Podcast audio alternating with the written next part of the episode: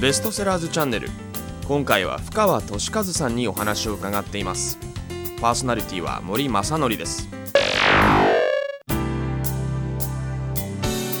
こんにちは森正則です。え今回はですね KK ベストセラーズから出版されています大切な家族のためのハウトゥーブック。深川家の防災ミーティングの著者深川俊和さんをお迎えしております。深川さんよろしくお願いします。どうもよろしくお願いします。お願いします。深川です。もうねあの多くの方がご存知ですけれども、はい。改めてご紹介をさせていただきたいと思います、えーアイドルグループ渋垣隊の元メンバーです。多くのドラマ映画にね出演をされている今は俳優さんですね。2008年子どもたちと地球環境保護を応援するアパレルブランド ToEarth を設立。売上の一部を各団体に寄付するなど社会貢献にも力を入れてらっしゃいます。そして昨年2010年8月芸能生活30周年をお迎えだいているということですね。はい。はい。もう三十一年目になりましたけね。ね。はい、ええ。そうなんですよ。振り返るとどうですか？長いやってるなはい。といやーあっという間ですね。あっという間。でもやっぱりあのーね、もちろん僕一人の力じゃなくて応援してくださるファンの皆さん、そしてあとはスタッフ携わってくれたスタッフの皆さんの本当おかげでここまでやってこれたんだなっていうのはね、うん。すごくありますね。うん。え。でもそんな中ね、あのーいろんな形で社会貢献。ーはい。やっぱそういうあの深川さんみたいな方がねやられることって大きな意味があると思うんですよ。僕もあのトゥーアースのこの T シャツ今日着させていただいてますけれども、はいありがとうございます。はいこれ狙ったように着てきましたけれども、ええ。いやでもねたまに着させていただいているので、ははい。い、あの可愛らしい T シャツなんですが。でもやっぱりこう僕もやっぱり家庭持って子供ができて、うん。なんかこうやっぱり自分にできることをできればなと思ってね、いろいろな方面で、うん。うん。あのやらせてもらってるんですね。うんうんそれでまあ地球環境保護。はい、を最初うちの子供がそうね2歳3歳ぐらいの時からうん。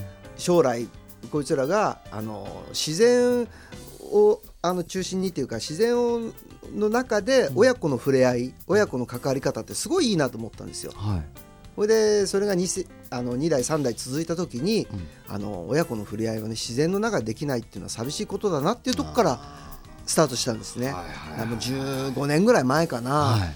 そういうのを始めて、いろいろアマゾンの方の、自然のあのキープだとかね、うん。あとは最近で言うとあの沖縄あたりのあのサンゴはみんな死んじゃってるっていうんで、そうですね。そういうところのあのサンゴをねあの、うん。こう人工的に植えてみたりだとかですね、うん。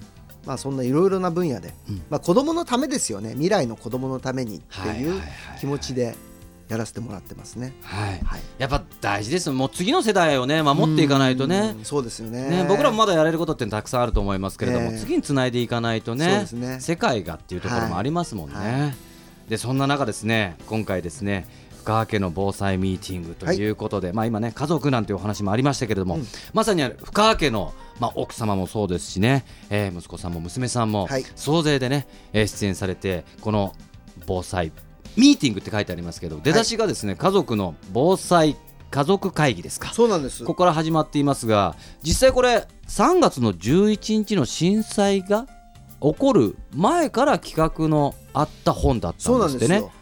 やっぱりあの一番下の娘がね、うん。あの学校から帰ってきてパパもし地震が起こった時にうちはどこに避難したらいいの？って言って、うまく答えられなかったんですよね。あそこの近所の公園か、うん。それか学校の校庭でみんな待ち合わせればいいんじゃないの？っていうちょっとアバウトな、はい。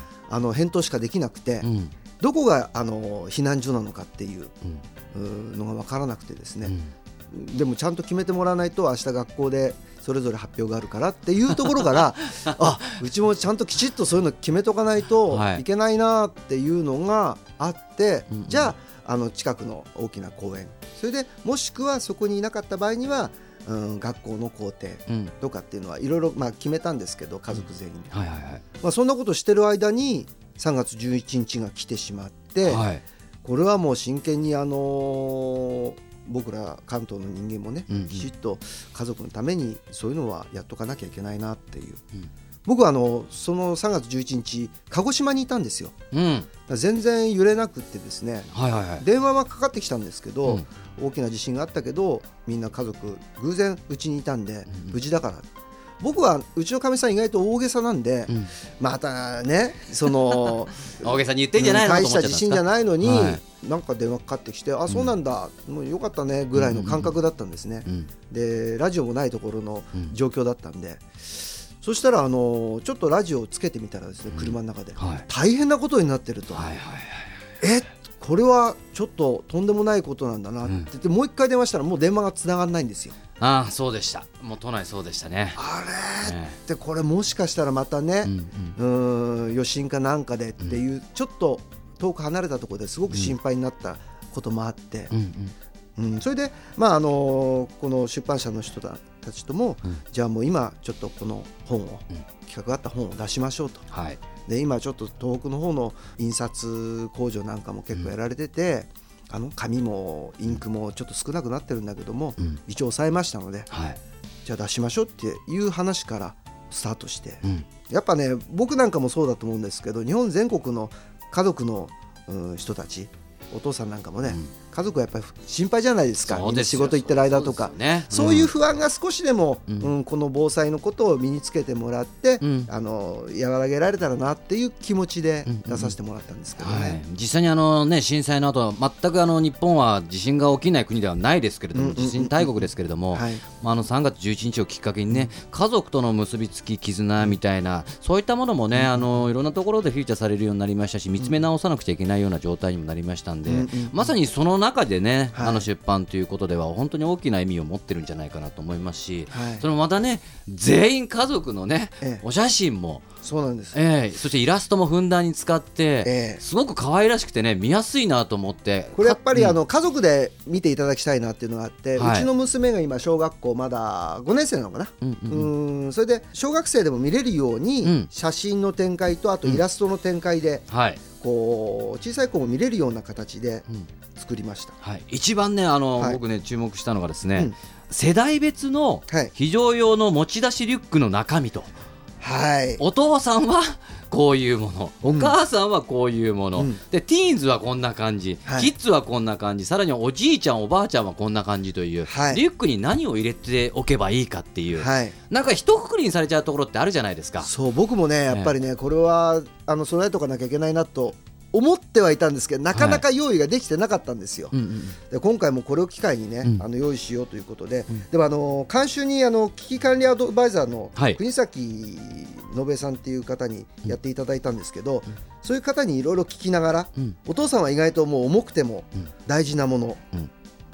お母さんはお母さんでねいろいろやっぱりこの子供たちのことを考えたりだとか、うんうんそうなんです。だから家族単位で入れるものをねちょっと考えて、うん。みんなでそれが合わさったらはい、しばらく生活ができるだとか、うんうん。っていうことも考えられてるんですよね。うん。で後ろの方にはねそのね毎年毎年やっぱそれ中身をチェックしなきゃいけないんですよ入れっぱなしじゃ、それそうですよね。いつ来るか分かんないですけどもね。ずっとそのまま放置するわけにもいかないですもんねえ食べ物とかでもやっぱり賞味期限あるじゃないですか、そうですね。入れ替えしないといけない。だからこのリュックの中のねチェックシートっつうのもね、はい。なんか付録的な形でき、はい。切り取り線がついてうん。つけてもらったりとかうん。してんですけどね、毎年ちょっと防災の日のあたりに、まあ、リュックの中をチェックして、はい。電池は切れてないかとか、うんうん。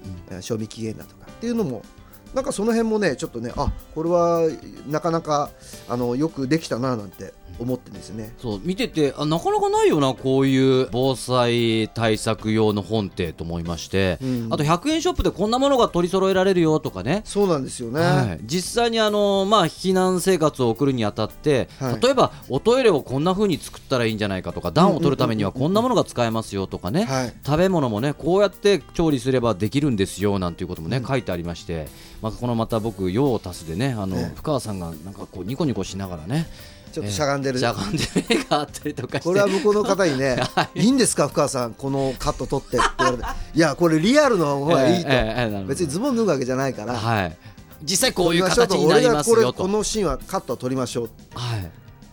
でもこれやっといた方がいいと。はい、でもねやたらと掘っちゃいけないんですよ。書いてありますからあ書いてありましたね。でも本当にもう大変な状況の時にうん。穴を掘ると、うんでもちゃんとこの、ね、掘ったところには、うん。あのトイレってあの書いとかないと、うん。違う人がズボッと足突っ込んじゃったりそうですよね。そういうこと細かく書いてあるんですよね、なるほどなーってちょっと思いながら、はい。ええ。でまたキャンプを僕もすることもあるので、ええ。あ確かにそういうふうに作ってるしこれがとにかく何かの時に災害の時に使えるんだなっていうのもね、改めてね認識できましたそうなんです意ね。外とアウトドアのそのキャンプの中から取り入れた、うん。例えばあの空き缶でランタンとかこの光ものを作ることだったりだとか、うん。意外とアウトドア的なことを入れてるというかそこから知恵をいただいてるものもありますね。はい。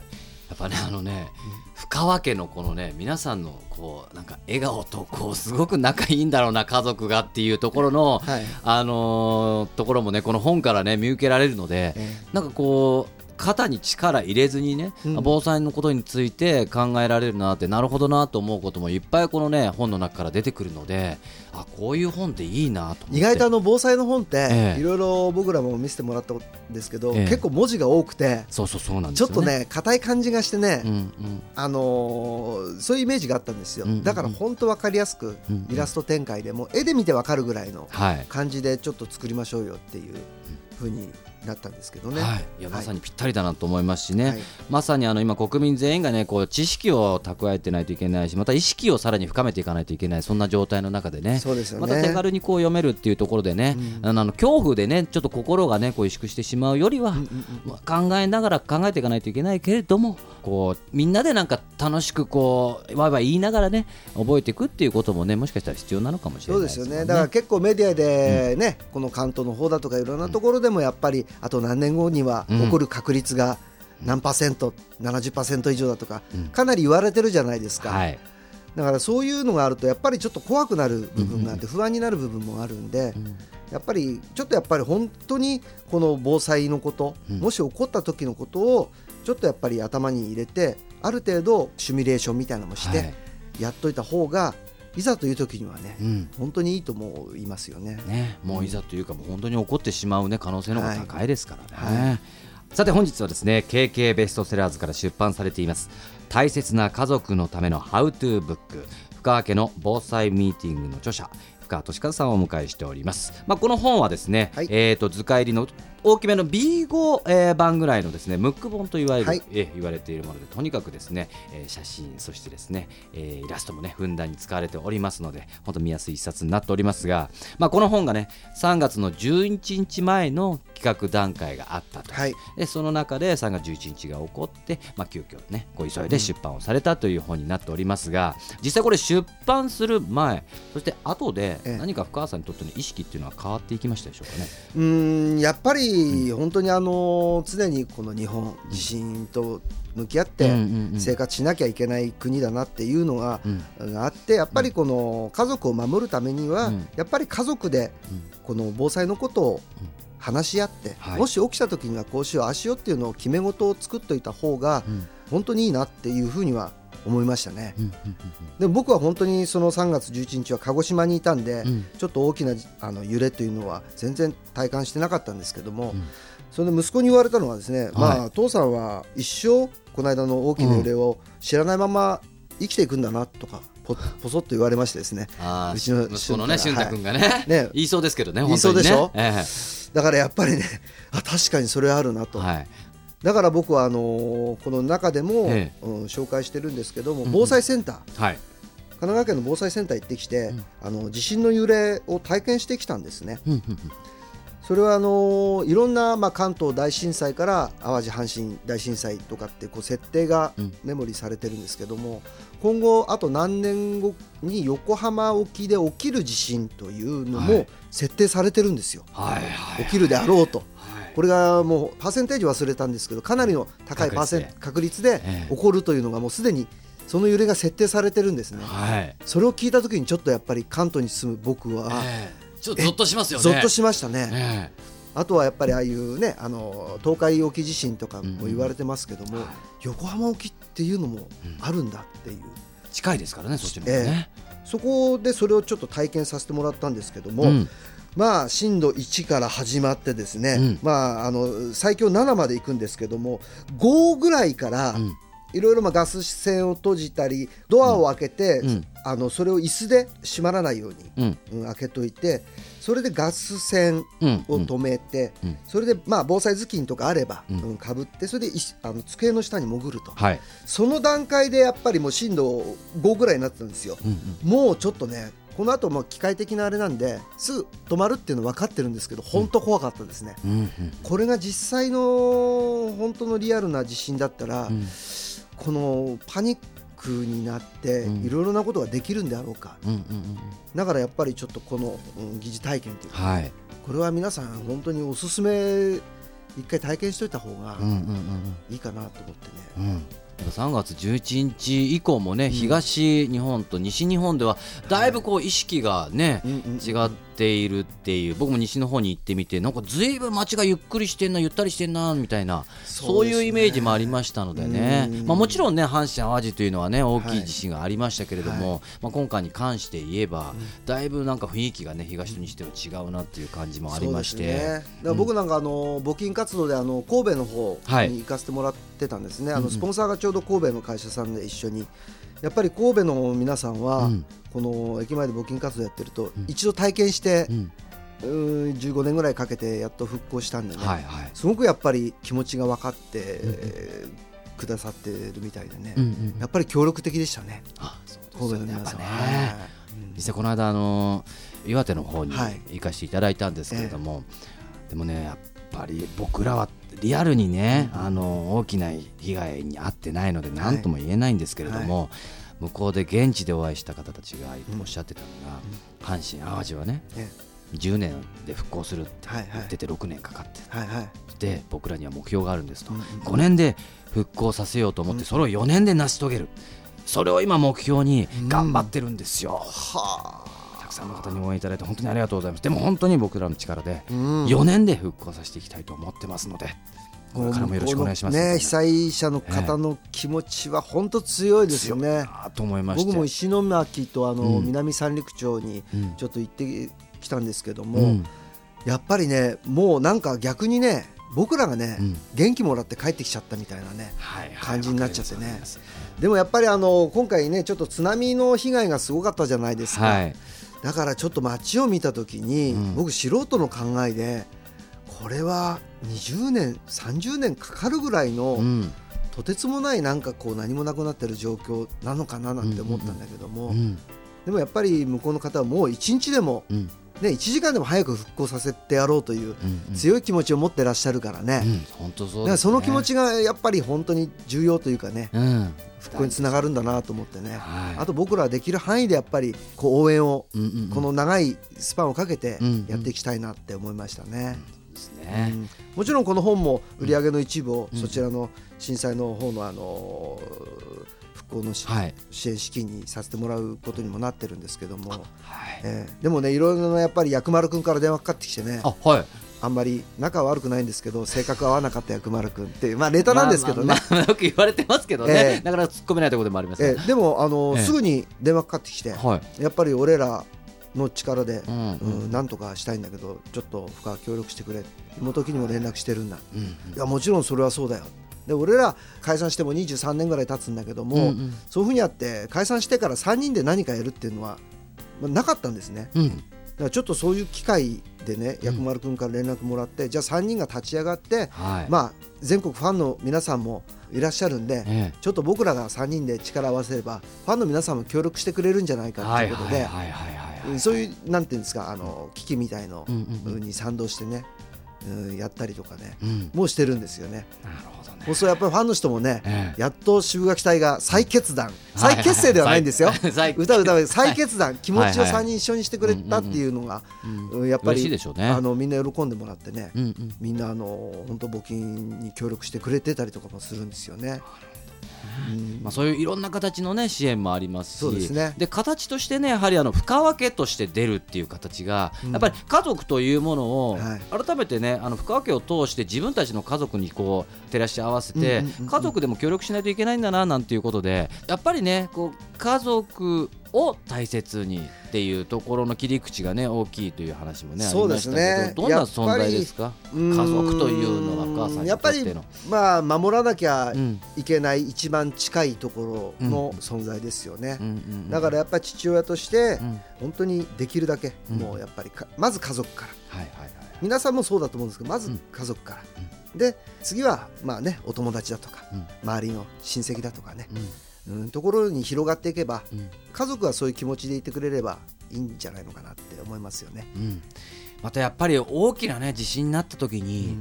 もう自分自身が何とかするので精一杯だったりする状況もあるじゃないですか、はい。だからこそ例えばキッズティーンズ、うん。ねそういった子たちが何を持っていれば、まずはとりあえずこれなら安心できるっていうところもね、ええ。やっぱお父さん自身が把握した上で伝えていくってことも大事ですものね。うんうんうんうん。そうですね、うん。だからよよくあの、ね、電話がつながらなかったら、うん。今あの震災のね、うん。あの避難ダイヤルみたいなのあるじゃないですか、はいはいはい。あのかけ方っていうのを僕全然知らなかったんですよ。多分あれで覚えた人多いと思いますね、はい。今回でね。ねあれで、だからそれも今回載ってるんですけども、ね。の本に、ええ。それやっぱ家族でこうやるんだねって一回ちょっとね、うん。あのこう押す練習をして、うん。何番何番っていうのをね、うん。頭に入れとかないとやっぱりどうしていいのかわからない。携帯持ってるけど、全く繋がんないっていうね。うん。連絡安否をう取るのはやっぱりうん。まずは家族の安否を連絡を取るわけじゃないですか、その辺なんかもねちょっと細かいところもそういうのは入れさせてもらってるんですけども、うんまあこの本一冊ちょっとお父さんがリュックに入れて、うんうん。まああのこう切ってね自分のこのなんていうんですか身分証明書みたいな書はいく欄もありますんで、防災カ防災カーードというね。ね個人用でね。えーそういうのもなんかこうおまけという付録というかね、うん。後ろの方に切り取り線でついてたりとかうん。しますんでね、ちょっと家族に一冊ちょっとまあ読んでいただけたらなとは思いますよね。実際にあれですか？あの奥様であったりとか、息子さんそして娘さんこれを一緒に作っていくにあたって、なんとおっしゃってました。やっぱああダメだ知らなかったなって思ったのか、うんうんうんうん。それともなんか逆にちょっと不安が出てきたのかといややっぱねいろんな意見出てきましたよ、あ本当世代が違う意見が、はい。やっぱかみさんの意見も出てきたし、もちろん子供たちのうん。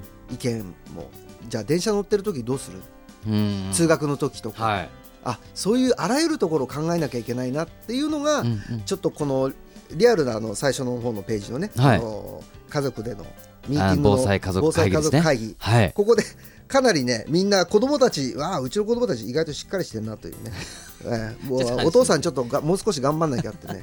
はい。最近常々で思うんですが、はい。子供に教えられたという感じですねまさにね。ええそういうのはたくさんありました。なんか聞いてみないと話してみたいとね分かんないことって大きいですもんね。うんそうですよね、ええ僕らの世代だけで考えちゃダメですもんね。そうなんですよ。親からの目線だけだとね、うん。まあダメでしたね。本当に、まさにいろんな気づきもあり、ええ。いろんな知識もこう今回によってね蓄えられてということで、うん。ええ意識も高めていかないとねあの、ええ。お互いにねそして全国民でね、はい。考えていかないといけない問題でもねね。ありますからねやっぱりでもなんか今回あのー311のね、うん。大震災が起こってからこの日本人のこの協力するといううん。なんかこうなんていうんですか絆というかね、はい、熱いこの気持ちっていうのはね再確認できたような気がするんですよね。皆さん本当にねうん。なんかこう本当頑張れ東日本っていうね、形で今頑張ってるじゃないですか。はい。他の県の皆さんもね。ね。はい、あーなんかこうやっぱ日本でいいなっていうのはうん。今回本当に思ってますよね。ね、いろんなところで頑張れ東北ってね、はい。裏が出てますしね、はい。まあそういったねところも踏まえてなんですけれどもお時間もありますので最後にね、はい。今後の活動予定とかリスナーに向けてねメッセージもお願いできますでしょうか。そうですね、やっぱりあのー家族を大切にして笑顔ができるだけたくさんある家族、それで友達。それでこの日本。うんうん。なんかやっぱりこう本当一つでも多くの笑顔を大切に、えー一日一日を前向きに協力し合って頑張って暮らしていきたいなっていうのが僕のメッセージかもしれませんね。はい、それからですね、はい。うちのあの息子の話なんですけど息子の舞台が10月の22日から、はい。えー30日まで、うん。六本木の俳優座で、はい、えーやらせていただくんですけど今回ねあのお世話になってるうんアトリエチさんに、はい。劇団アトリエチさんうん。にお世話になってるんですけど、初座長ということで。そうなんですってね。えー、19で初座長ってどういうことなんだと。えこの 30年間、あの芸能界をやってる僕としては、はい。そんなありがたいというかね、え。なんか大変なことをやっていいのかなって。えいやもう大きなステップアップになると思いますよ。ねえ、うんそんな素晴らしいお話をいただいてですね、うんまあ、息子も頑張るみたいなのでですね、うん皆さん応援をよろしくお願いいたします。はい。はい、ぬばたまの淵ですね。そうですはい、10月の22日土曜日から、えー、10月の30日日曜日まで東京は六本木にあります俳優座で、えー、公演が行われます平安時代の鬼の物語なんですね。そうなんです。はい。あの会場には僕も毎日行ってると思いますんで、はい、声かけてください。はい、この本持ちながらね。この本持ちながら僕行ってますんで、はい。この辺もね、えー、俊太君頑張りますんでね、ぜひチェックをしていただきたいと思います。さて今回はですね、KK ベストセラーズから出版されています。大切な家族のためのハウトゥーブック、深川家の防災ミーティングの著者、深川俊和さんをお迎えいたしました。本日はどうもありがとうございましたどうもありがとう。ございました。